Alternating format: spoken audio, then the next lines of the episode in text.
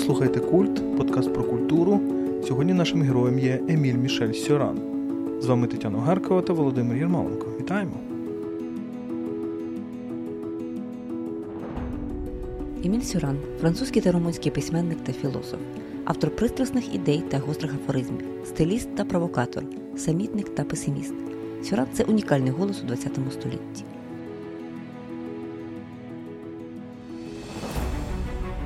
Життя Еміля Сюрана поділене поміж Румунією, яка була його батьківщиною, та Францією, коли він потрапив у зрілому віці. У Франції Сюран швидко став класиком, його порівнювали з Сократом та Ніцше. Але по інший бік Сюрана європейця перебуває Еміль Чоран, автор книжок румунською мовою, деякі з яких містять захоплення фашистськими ідеями. Румунський письменник Чоран, стаючи французьким філософом Сьораном, пройшов довгий шлях від політичної пристрасті до логіки, від фанатичної ідеології до тонкого афоризму. Нагадуємо, що ви можете стати патронами культу на patreon.com. Наші патрони отримують бонусний контент, годинні випуски замість 45 хвилин, а також бонусні епізоди. Завдяки вашій підтримці ми розвиваємося та записуємо нові випуски. Наша амбіція акустична енциклопедія культури, принаймні 100 епізодів, а може й кілька сотень. Стати патроном цієї ініціативи можна на patreon.com kultpodcast. Отже, поїхали.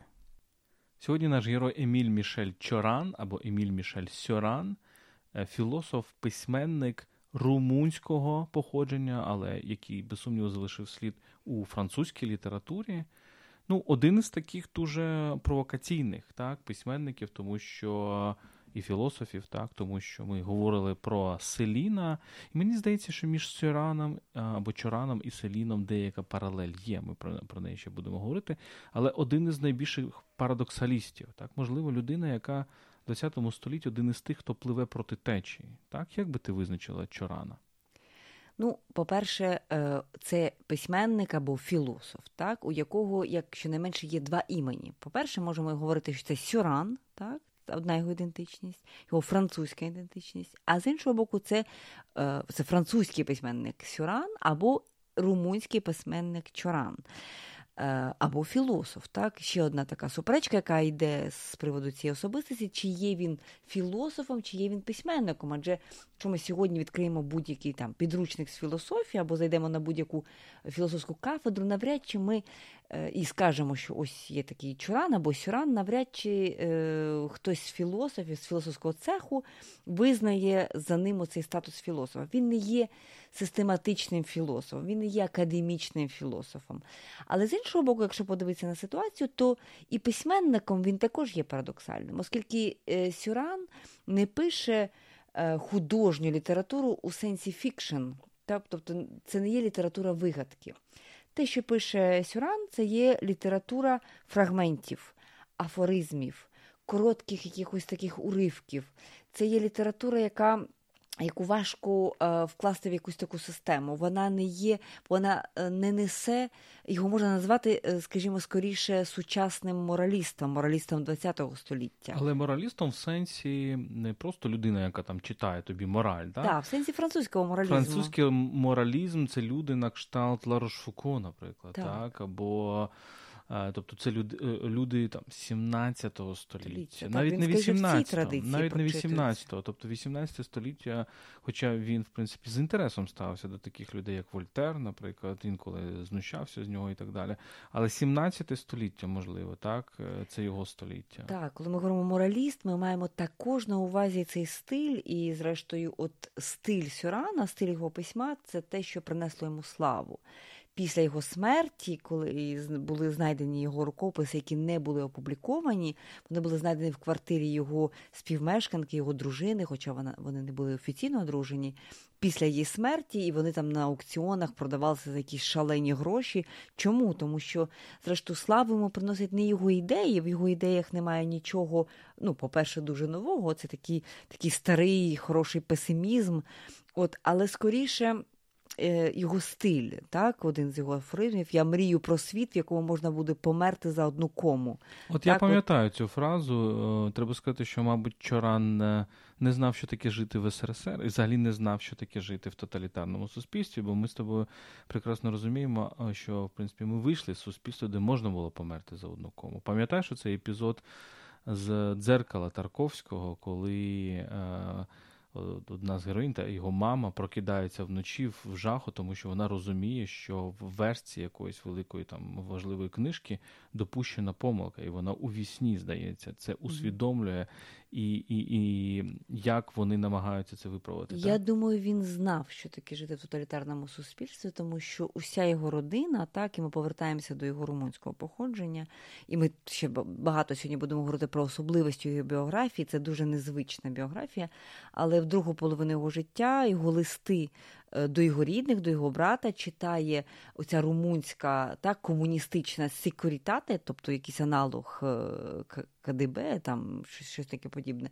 Його брат відбуває покарання у в'язниці багаторічне. Він сам особисто є персона нон-грата комуністичній Румунії, тобто він не може повернутися додому, побачити батьків, побачити свою родину. Тобто, я думаю, він має уявлення, що таке тоталітарне суспільство, але він водночас має уявлення про те, чим є така авторитарна ідеологія, так на яку він теж у своїй молодості хворів. Про це ще будемо сьогодні говорити. Про це ми ще розкажемо, але давай все ж таки спробуємо зрозуміти і дати нам нашим слухачам можливо ідею, чому Чоран може бути цікавий, чому він може бути справді е, цікавий. І в мене дуже проста думка, що Чоран належить до тих людей, які е, пливуть проти течії. Так? Це, до речі, Іван Франко, наш класик, у нього теж є оця оця фраза проти течії плести. Так? Е, мені здається, що інтерес та, ХХ століття, що воно породжує таких багатьох людей. Тобто ми розуміємо, що Є в суспільстві якісь прогреси, якісь поліпшення життя і так далі. Але вільне суспільство, воно в тому числі породжує ось таких людей, які можуть нещадно його критикувати. Я думаю, що якщо Сюран є е, цікавим сьогодні, то це насамперед тому, що він належить до надзвичайно сміливих письменників, тобто до письменників або філософів, які не бояться ставити собі. Е, безжальні запитання і давати на них абсолютно безжальні відповіді. Тобто, це письменник або філософ, бачиш, через кому я так, через слеш якось я так використовую, які відпові... прагнуть відповісти на дуже важливі запитання і не мають жодних сантиментів. Тобто це якась така максимальна. Чесність, максимальна безжальність, відсутність будь-яких ілюзій, так, і ілюзій щодо своїх власних ілюзій і тому подібних речей. Тобто це дуже підкупає. Ми живемо в світі, де дуже багато видимостей, дуже багато бажання здаватися не тим, ким ти є, дуже багато оці, оці, цього нашарування ілюзорного. І Сюран це такий е, ну, непоганий антидот та, по відношенню до сучасної культури, тому що я важко собі, ну, не важко собі уявити, як би Сюран реагував на сучасну культуру. Це людина е, безжальна, да, безжальних відповідей на на, на сильні ну, запитання. І це людина вертикалі. Я згадую його фразу, що письмо це завжди розмова з Богом, навіть якщо його немає. Так? Тобто, або навіть якщо ви в нього не вірите, а Сюран, мабуть, не дуже вірив в Бога, то це все одно розмова з Богом. Так? Тобто це така безжальна вертикаль. І згадаємо, що справді це людина, яка страждала від безсоння, тобто це людина, яка звикла бути самотньою. У нього навіть є афоризм про те, що єдиний обов'язок людини, яка є самотньою, бути ще більш самотньою. Так? Да, тобто це таке парадоксальне поєднання з одного боку максимальної якоїсь пасіонарності так, в його письмі, а з іншого боку, максимальної свідомості. От ти вже згадав його цю особливість, яка полягає в його безсонні, дійсно в підлітковому віці, Сюран відкриває про себе, що він е, патологічно не може спати. Тобто не одну ніч або дві, а постійно. Тобто хронічна хронічна така інсомнія, не, не, не спання. І він це інтерпретує. Він каже, що от до цього, власне, до цієї хвороби, до цієї патології, я був у захваті від, літератури, від філософії, я захоплювався там Гегелем, Фіхте, великими філософськими ідеями, системами. Але жодна філософія в світі, жодна система філософська не може дати відповідь на це без, безкінечне існування свідомості. Так? Свідомість, яка не має часу на те, щоб перепочити, щоб переключитися на щось інше, щоб мати момент релаксу, як би ми сказали сьогодні, перезавантажитися і тому подібні речі. Свідомість, яка існує в часі і не має оцього провалля в сон, так, власне каже, жодна філософія мені не дає відповіді. Так? І фактично, чому я кажу, що чому Сюран може бути цікавий сьогодні, тому що оце, ця його так мовити, особливість, це його неспання, воно не один раз приводило до ідеї суїциду, до ідеї самогубства, але поміж там самогубством і божевіллям він обирає писати. так? І, власне, це письмо як терапія, да, як спосіб не зійти з розуму, не збожеволіти, не накласти на себе руки. І відтак це якесь максимально відверте, максимально чесне якесь письмо. Це вертикальне, як ти кажеш, тому що про що можна говорити, коли ти єдине, що ти хочеш зробити, це позбавитися у цієї безперервної думки, яка тебе переслідує. Ось і оця ця його особливість це все його життя. Е, значить, Ця хвороба це з його підліткового віку і до самої старості. Забігаючи наперед, останні роки Сюрана теж були дуже важкими, тому що він хворів на хворобу Альцгеймера. От і на жаль, от в той момент, коли вже слава почала до нього приходити, до нього там приходив, скажімо, посол Румунії у Франції, навіть кажуть, що Франсуа Мітеран хотів його відвідати. Тобто тоді це дуже дивно, да. так тому що він соціаліст Мітеран, так, все ж таки, так, а Сьоран е, так, але да, але він не він вже нікого не впізнавав. Тобто, останні здається 4 чи 5 років життя він прожив фактично у лікарні, от в такому стані вже напівсвідомому. Давай поговоримо все ж таки про цю людину, про її біографію. Тобто, хто такий Чоран, Сюран, і все ж таки, чому два імені, два прізвища? Так, ну проста відповідь, чому Чоран і Сюран, тому що в румунською е, він е, вимовляється як Чоран. І про це варто не забувати, тому що в Румунії це не просто людина, яка письменник, який народжується в Румунії. Е, в Румунії він проживає велику частину свого життя, і він є письменником в Румунії. Є ціла серія його румунських книжок, які стали відомі частково, е, коли він був вже дуже літньою людиною в Парижі. Але повністю власне цей, ці ці книжки стали очевидними, зрозумілими і перекладеними лише після його смерті. Тобто, це є така певна частина життя, яку він волів приховати від свого читача у Франції. Тобто, це людина двох ідентичностей. Він в Румунії народжується в, в родині священника. От, Тобто це людина, яка має е, таку схильність до читання. Каже, що в підлітковому віці його приваблювали лише дві речі: бібліотеки і борделі, книги і борделі, тобто які його цікавили. Це людина, яка дуже багато читає, це людина, яка належить до дуже цікавого покоління. Це 30-ті роки, це Бухарест. Е, як його називали тоді Балканський Париж, така культурна столиця, ну дещо провінційна, так скажімо, по відношенню до такого то, до Парижа, але все-таки він є е, однокурсником, однолітком е, Жена ЮНЕСКО. Трохи молодше з нього ЮНЕСКО. Він спілкується з Мірчі Іліаде. Ем, е, Себастьян, ще дуже цікавий такий є письменник єврейського походження, який пише книгу спогадів, які описує власне ці 30-ті роки. Це така золота молодь, е, яка мріє про успіх своєї країни. Це молоді люди, які публікують цікаві класні статті, які висловлюють цікаві ідеї. От, власне, він застає в цей момент, такий золотий момент Румунії до того, як приходить власне оця темрява і власне е, темрява фашизму в Румунії, так це вже в другій половині 30-х років. І власне він є свідком і учасником власне цих подій. Е, Жен Юнеско чверть століття після того у своїй п'єсі Носороги дуже добре знайде метафору для того процесу, який там відбувається. Відбувається фашизація власне усіх сфер життя. Один за одним всі ці блискучі молоді люди, хтось з них поет, хтось філософ, хтось там журналіст, вони стають один за одним. Е, фашистами під впливом е, цієї групи Залізна гвардія, яка поступово набуває власне е, вагів в в країні, і ми бачимо, як оця мрія про про велику Румунію. Сюран дуже багато пише про те, що я я мріяв про про Румунію, яка там могла би мати населення Китаю і долю Франції. Тобто він мріє про велич для власної країни, але водночас усвідомлює, що як можна бути румуном? То це маленька країна, яка не має жодних ознак того, що називають долею. І, власне, оця, оці такі е, мегаломанські да, якісь мрії, вони його також приводять до захоплення залізною гвардією. І, власне, це той момент, це велика частина його життя, тому що він їде у Францію в 30, в 37-му році.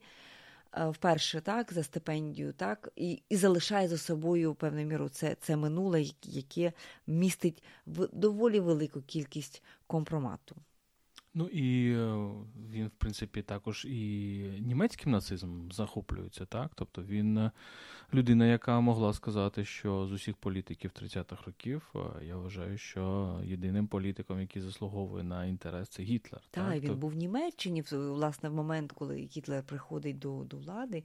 Ми з тобою говорили в подкасті про Сартра, що Сартр також в ці роки був в Німеччині. Сартр на той момент він не цікавився політикою, він просто не помічав того, що відбувається. А Сюран він не, не лише помічає, він захоплюється. Він каже, що це фанатичні нат, ліси, натовпи, е, як ліси. Тобто він захоплюється цими речами, він пише статті про про, про гітлеризм.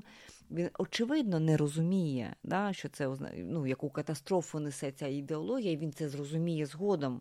От, Хоча публічно Е, займатиме позицію, скоріше приховати своє минуле, аніж публічно виступати з якоюсь позицією ну, засудженням власних переконань, так, десятирічні я думаю, я думаю, що цей кейс е, Чорана, так, кейс е, Селіна, кейс інших деяких, ем, наприклад французький письменник Дріо Доля Рошель, теж дуже цікавий. Він так, Саме той, який допоміг Сартру звільнитися з полону. Так, але в принципі колабораціоніст. Так в, в Німеччині ми маємо цілу цілу також плеяду так, людей, яких.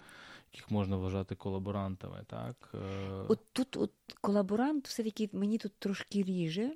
Вухо чому? Тому що Сюран навіть в ті роки, коли він був в Румунії, він ніколи не був колаборантом, він ніколи не був в Залізній гвардії, він ніколи він надіслав свою книгу, до речі, е, Преображення Румунії. Е, скажімо, для наших слухачів це найбільш скандальна його книга з його румунських. Чому? Тому що там є такі відверто антисемітські пасажі. Ну, Вони такі трошки закамуфльовані. Наприклад, його матір, яка читала цю книжку, вона так і не зрозуміла, е, коли закінчила читання, чи він за, чи він проти, але там це така радикальна книга насправді. І її найбільше преображення, да? тобто відродження, да? якесь. Е, він мислив власне оце фашистську ідеологію в такому дусі якогось містичного преображення, воскресіння Румунії. Але він ніко, він цю книгу надсилає лідеру. Е, лідеру Залізної гвардії, він її не читав, і він ніколи не співпрацював. Він, до речі, е, в 41-му році, коли їде у Францію, його від за підтримки він він тікає з Румунії яка вже вступила в війну, пам'ятаємо, на боці Третього рейху. Він тікає у Францію саме для того, щоб не співпрацювати. Його формально відраджають е, на посаду якогось культурного аташе в уряді Віши. Це колабораційний уряд. Він жодного дня не приходить на цю роботу. Тобто його звільняють потім після трьох місяців прогулю. Він не співпрацював з режимом. От його ідеї вони були дуже суголосні, да? тобто вони йшли паралельно, але це от, власне, той приклад якоїсь фатальної, да? фатальної якоїсь помилки, да? і він ну, ніде не скористався. Я б не сказав, що це помилка. Ну, До чого я веду все ж таки е, до того, що 30-ті роки вони справді були заражені, так вони заражали людей, талановитих людей так. у цими всіма, всіма думками, емоціями. Можливо, це ми бачимо те, що відбувається і сьогодні теж. Наскільки там деякі талановиті люди купуються на ці от антидемократичні ідеології. І коли ми навіть дивимося на наше, так, на нашу культуру, так, на наші 30-ті роки, на коло навколо Донцова, наприклад, на таких людей, як Маланюк, на таких людей, як Олена Теліга, її там в 30-ті роки, так, е, на таких людей, як там деякі моменти Юрій Косач. Ми розуміємо, що ну, епоха була ось така. Тобто звабитися цими жахливими ідеологіями було насправді дуже просто. Дуже просто, тому Оце... що ніхто не розумів, до чого це все йде. Вони не розуміли, можливо, розуміли, але з іншого боку, це прагнення поєднання політичного і містичного, політичного і релігійного. Це те, що Карл Шмідт в ту саму епоху формулює як політична теологія, навіть якщо це люди, які не віруючі.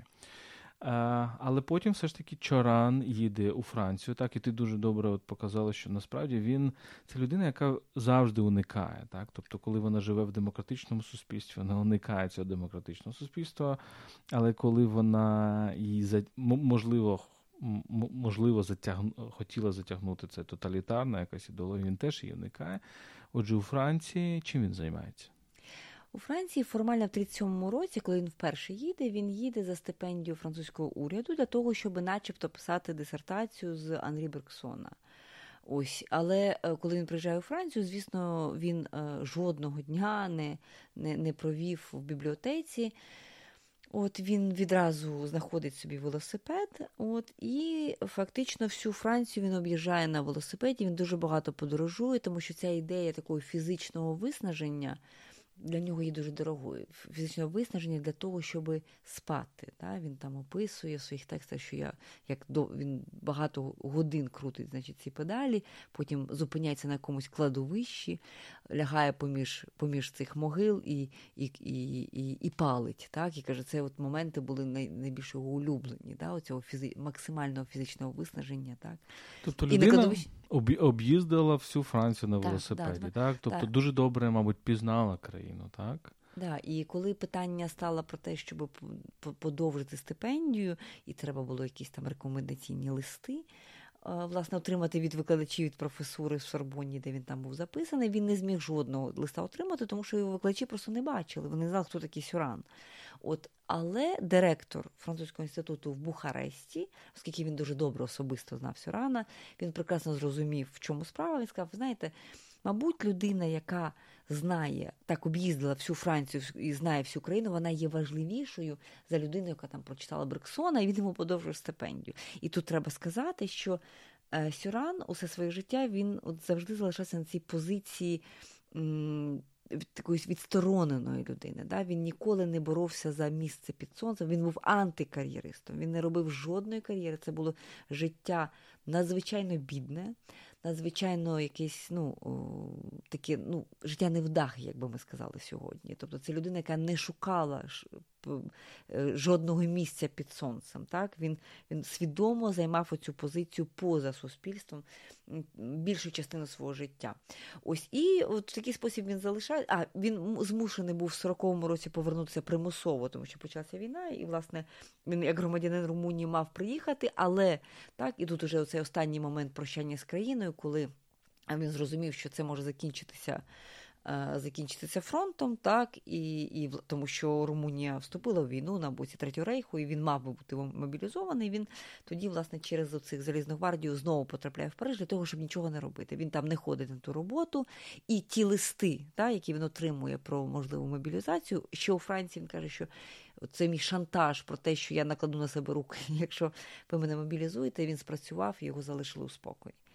Тобто людина, яка от справді йде проти течії і ем, якось має, ти знаєш, у Мішеля Турнє є прекрасний роман Вільшаний король, і там теж показується цей образ людини, яка проходить якимось чином через Другу світову війну, уникаючи все. Тобто її доля якось затягає, він він і з нацистами там воює і так далі, і навіть з керівним. Е, керівни, керівниками нацистів е, тісно співпрацює, але завжди на якихось таких других ролях. Якимось якимось чином проходить через цю війну. От, Можливо, у Сюрана теж така була ну, доля. Так, так, це окупований Париж. Так, він він дуже багато описує окупований Париж, власне, свої е, промнади так, в цьому місті.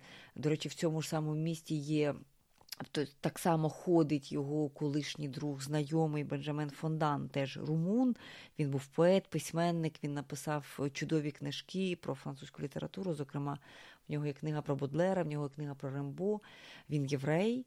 Ось і він е, так жартома гуляє Парижем. Він відмовляється носити зірку зірку Давида на, на, на, на рукаві і жартує, що якби Гітлер знав про моє існування, він би мене арештував. Але так, На певному етапі його таки арештовують, і він гине в концентраційному таборі. Попри усі зусилля самого Сюрана, він разом з ЮНЕСКО, з іншими румунами, які там тоді в Парижі, вони дуже сильно мобілізуються, пишуть листи.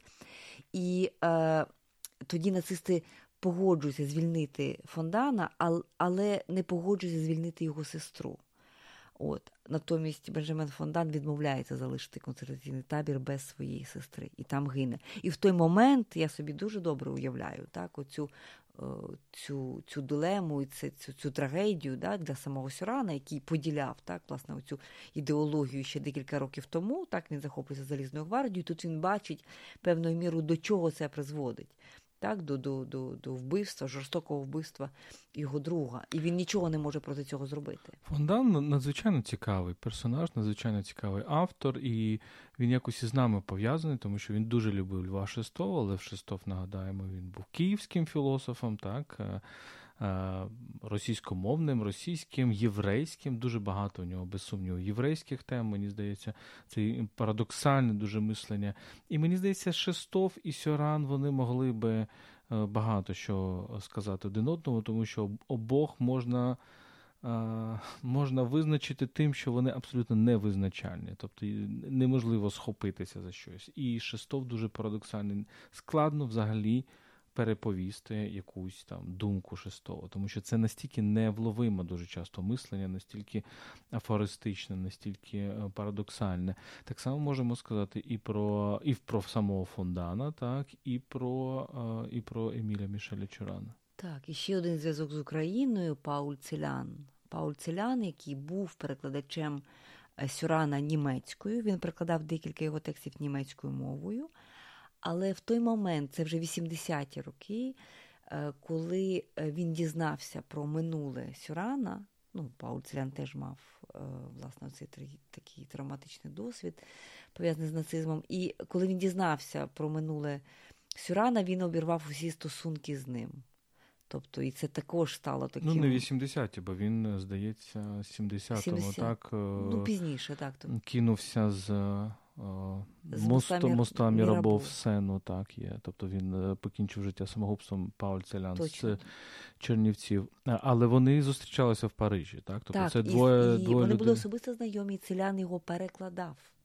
Оце дуже цікаво, як оці емігранти, так, після Другої світової війни, так, або і, і до Другої світової війни, так, як вони такі точки, які поєднуються. так, І от Шестов, наприклад, і і Фондан. Дуже цікава та тема. Можливо, вони якраз і впізнавали один одного в тому, що вони були чужинцями в цьому в цьому Парижі, але з іншого боку, Париж е, був був містом, і зараз, можливо, таким є, який приваблював таких от людей. У Сюрана є фраза, здається, та, що тільки в Парижі можна, тільки Париж є відкритим для бідняків, так, для так, для, для людей, людей, які нічого не мають. Так. Ну і зрештою, е, сам Сюран багато писав про те, що, попри те, що він більшу частину свого життя все-таки прожив на Заході, да, у Франції, в Парижі.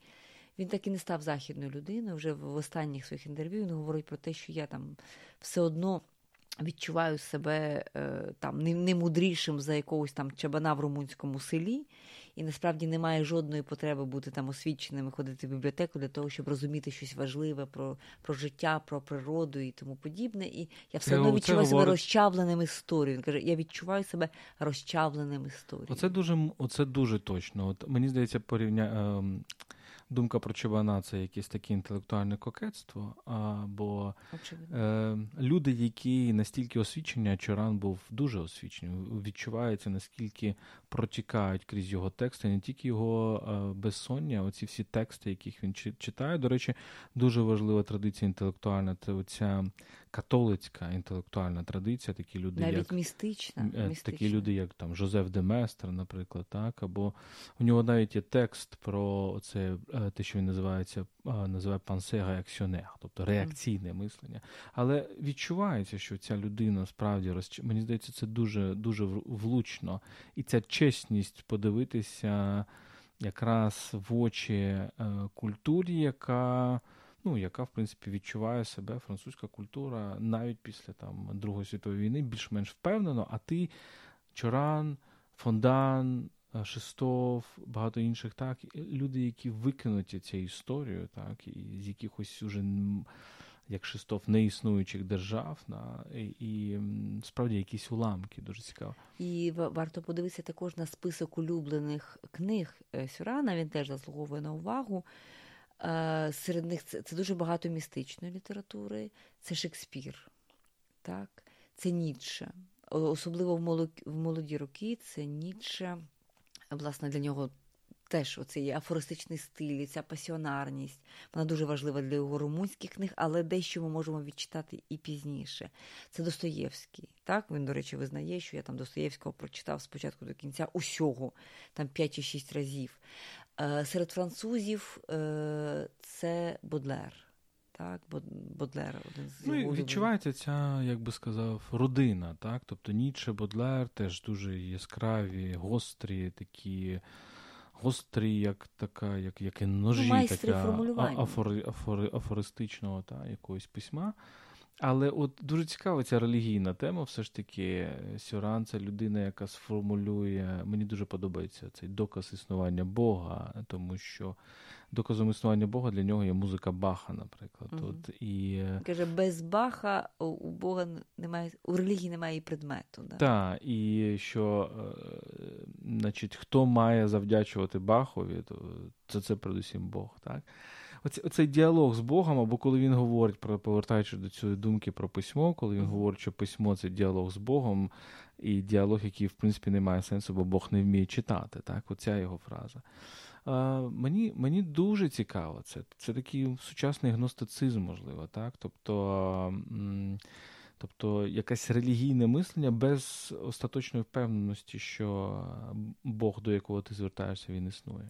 У Сюрана немає е, впевненості і взагалі немає ідеї, чи існує Бог. Тобто, це е, немає там жодної якоїсь, якщо його читати, немає жодної якоїсь такої вказівки на те, що він там щось вірить. Це постійне безжальні, я кажу, безжальні запитання і безжальні відповіді. Ми нічого про це не знаємо. Да? Він говорить, ми нічого про це не знаємо, немає можливості порятунку.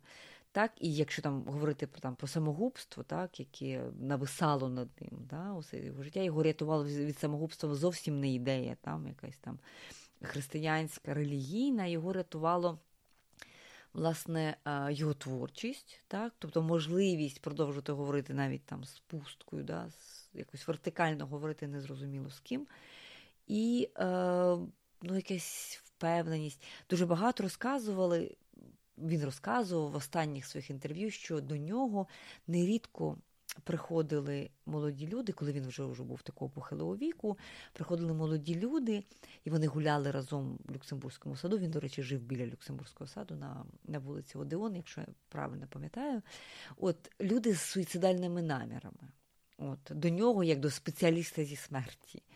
Ось і після декількох розмов з ним вони залишали власне ці наміри суїцидальні і погоджувалися жити. Да? Як він сам один з його афоризмів, людина, яка не має жодних причин жити, звідки вона візьме причину померти. Та? Тобто такі, така трошки казуїстика. Але... Або або його думка про те, що е, о, якщо життя не має сенсу, то саме завдяки цьому його варто прожити. Це дуже цікава така.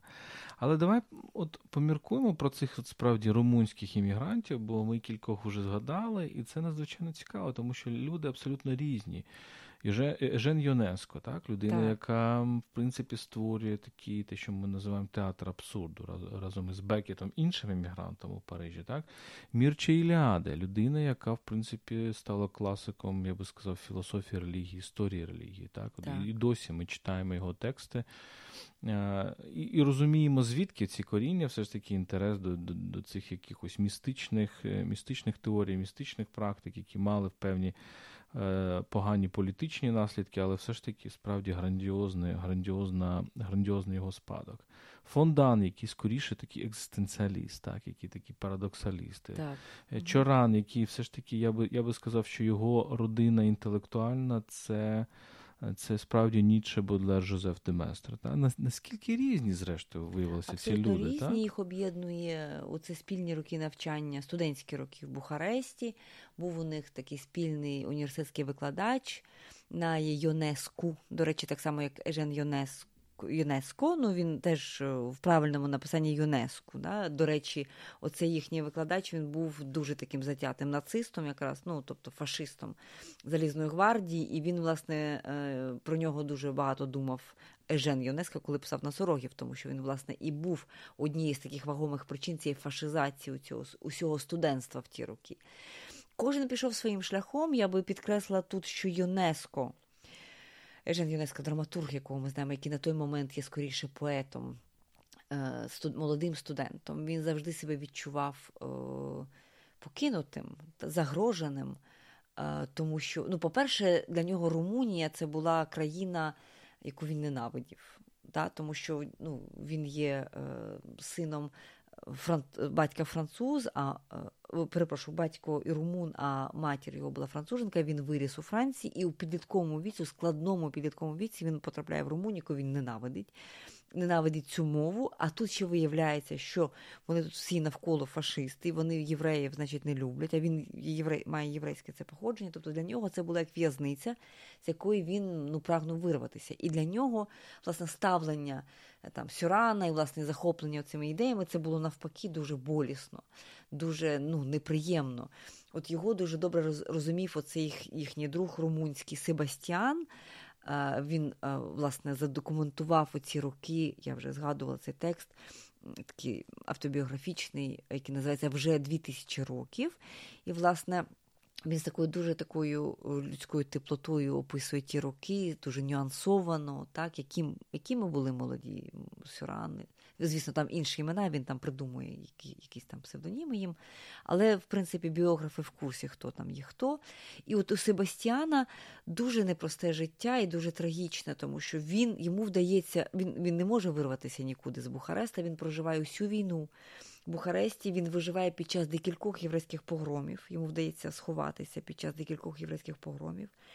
І три тижні після завершення війни, у 45-му році, він потрапляє в аварію, на нього наїжджає вантажівка на вулиці міста, і він помирає, власне, фактично декілька тижнів після завершення війни. Ось ось такі непрості якісь долі, так? І кожен да, несе свої якісь спогади і свої, своє почуття провини. Тут, повертаючись до Сірана, я скажу, що е, ми ще не все знаємо про про той шлях, який він зробив, та, щодо усвідомлення. Е, згубності і цієї спокуси насильством, да, яке було в нього в 30-ті роки. Тому що все можна прочитувати, мені здається, що ця думка має місце, має має право бути, прочитувати усього францу, усього, увесь його французький спадок як спосіб спокутувати фактично увесь той фанатизм, да, який він сповідував в 30-ті роки. І тут давай скажемо все-таки цю історію про м, перехід з румунської на французьку, тому що, як ми вже говорили, е, Сюран в момент Чуран, да, в момент від'їзду до Франції, спочатку в 37-му і вже остаточно в 41-му, він є автором п'яти-шести книг румунською мовою, він є визнаним автором, так, який активно публікується, він потрапляє в нову країну, в нову мову. Він тут є ніким, і він фактично пише ще одну свою книгу. Він пише ще одну свою книгу е, румунською вже будучи в Парижі. Але та, тут він розуміє, що це є тупик, та, тобто далі нема куди рухатися. І вже після війни, в 47-му році, от він нарешті приймає для себе оце доленосне рішення. Я перейду на французьку. Так? І ця зміна ідентичності, яка відбувається, зміна філософії, тобто ця зміна цього фанатизованої безтяльності оцього румунського чурана на цього скептика, мораліста, так, такого зневіреного сюрана, вона також відбувається зі зміною мови. Так, він у, у, у всю війну в окупованому Парижі він споглядає, як він дивиться на Сартра. До речі, вони в одному в одній кав'ярні сидять в цих холодних кав'ярнях окупованого міста. Він дивиться на Сартра, як він пише разом з Симоною де Бувар в кафе де Фльор, да, він пише свої тексти. І він сам з собою так заключає такі, такі, таке парі, я буду стану французьким письменником не гіршим за Сарта. В 47-му році він їде на північ Франції, в Д'єб стається, і в той момент його захоплює Маларме, і він прагне перекласти Маларме румунською. І в момент, коли він розуміє, що це неможливо, так, а Маларме, як ми знаємо, взагалі неможливо прикладати навіть французькою, ось він каже, все, я переходжу. Він повертається до Парижа і починає писати, і доволі швидко, менше ніж за рік, він пише свою першу книгу французької мови, яка називається Трактат про розпад. І от перша глава цієї книги генеалогія фанатизму. Тобто, фактично, це є уже це початок цієї, цього зворотнього шляху. Так, от до до основ да, от, власне, цього фанатизму, який його захоплював. Ти е, зачепила тему перекладів. Давай просто для наших слухачів скажемо, що е, Чоран Сьоран доступний українською. Так є переклад е, Ірини Славінської в видавництві Темпора. Він ще 11-го року, і зараз готується ще один. Ми анонсуємо. Зараз готується ще один переклад. Е, це буде така антологія з різних його текстів. Він вже цього року маємо надію, е, буде буде вже опублікований. Чоран це не людина, яку ви будете читати за поєм багато, я не знаю, год, багато годин, багато днів. Мені здається, поправ мене, якщо я помиляюсь, Філіп Солер, здається, сказав, що його треба читати дуже такими тонкими, маленькими е, маленькими фрагментами. Ну, Солерс і Сьоран дуже різні персонажі, так можна сказати. Але можливо, Солерс в цьому в цьому правий. Але справді для для такої відбудови такої вертикалі мислення, для, можливо, для такого гігієни власної свідомості, власного мозку. Е, е, Чоран Сьоран дуже так, дуже і це все-таки надзвичайно майстерна проза. Ну, проза не в тому сенсі слова, що це як фікшн, як художня проза. Це не проза, але це звичайно майстерна річ. Е, тут ще одну історію розкажу про, про власне про мову. Е, попри такий свій образ такого самітника, да, самотньої людини, Е, Сюран понад півстоліття прожив разом з жінкою, звали її Симона Буе. Вони познайомилися ще в студентські роки, в студентській їдальні. Ось і вони все своє життя. Ну, все ж вона викладала е, англійську мову в ліцеї. Вона була француженка, викладала англійську мову в ліцеї. До речі, все своє життя вона приховувала цей зв'язок від своїх батьків, від своєї родини. Тому що чому? Тому що це був якийсь іммігрант, іноземець, людина без статусу, людина без статків, без грошей, без нічого. Вона його соромилася, так і до кінця фактично життя ніхто не знав. От, Але і, і вони навіть коли вони мешкали разом. Е, От е, така була у них малесенька квартирка, такі дві шамх-де-бон, та такі от е, е кімнатки на найверхньому поверсі цих османівських будинків.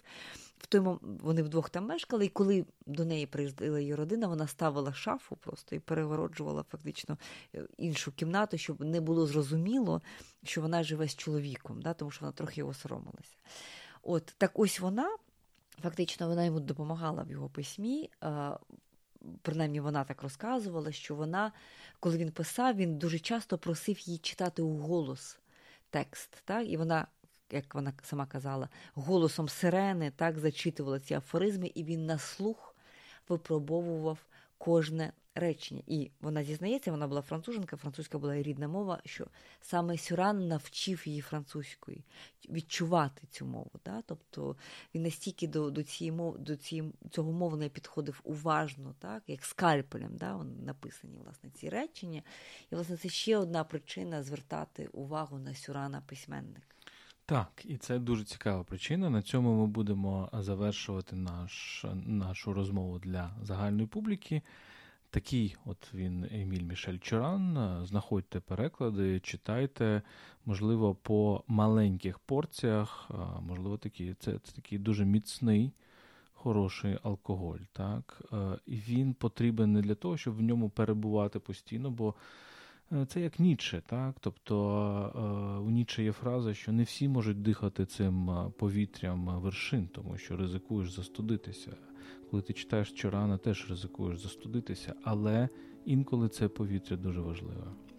Ви слухали Культ, подкаст про культуру. З вами були Тетяна Огаркова та Володимир Єрмоленко. Не тікайте, не підписавшись на наш подкаст на Фейсбуку, SoundCloud та Google Podcast. Ви також можете стати патронами культу на patreon.com.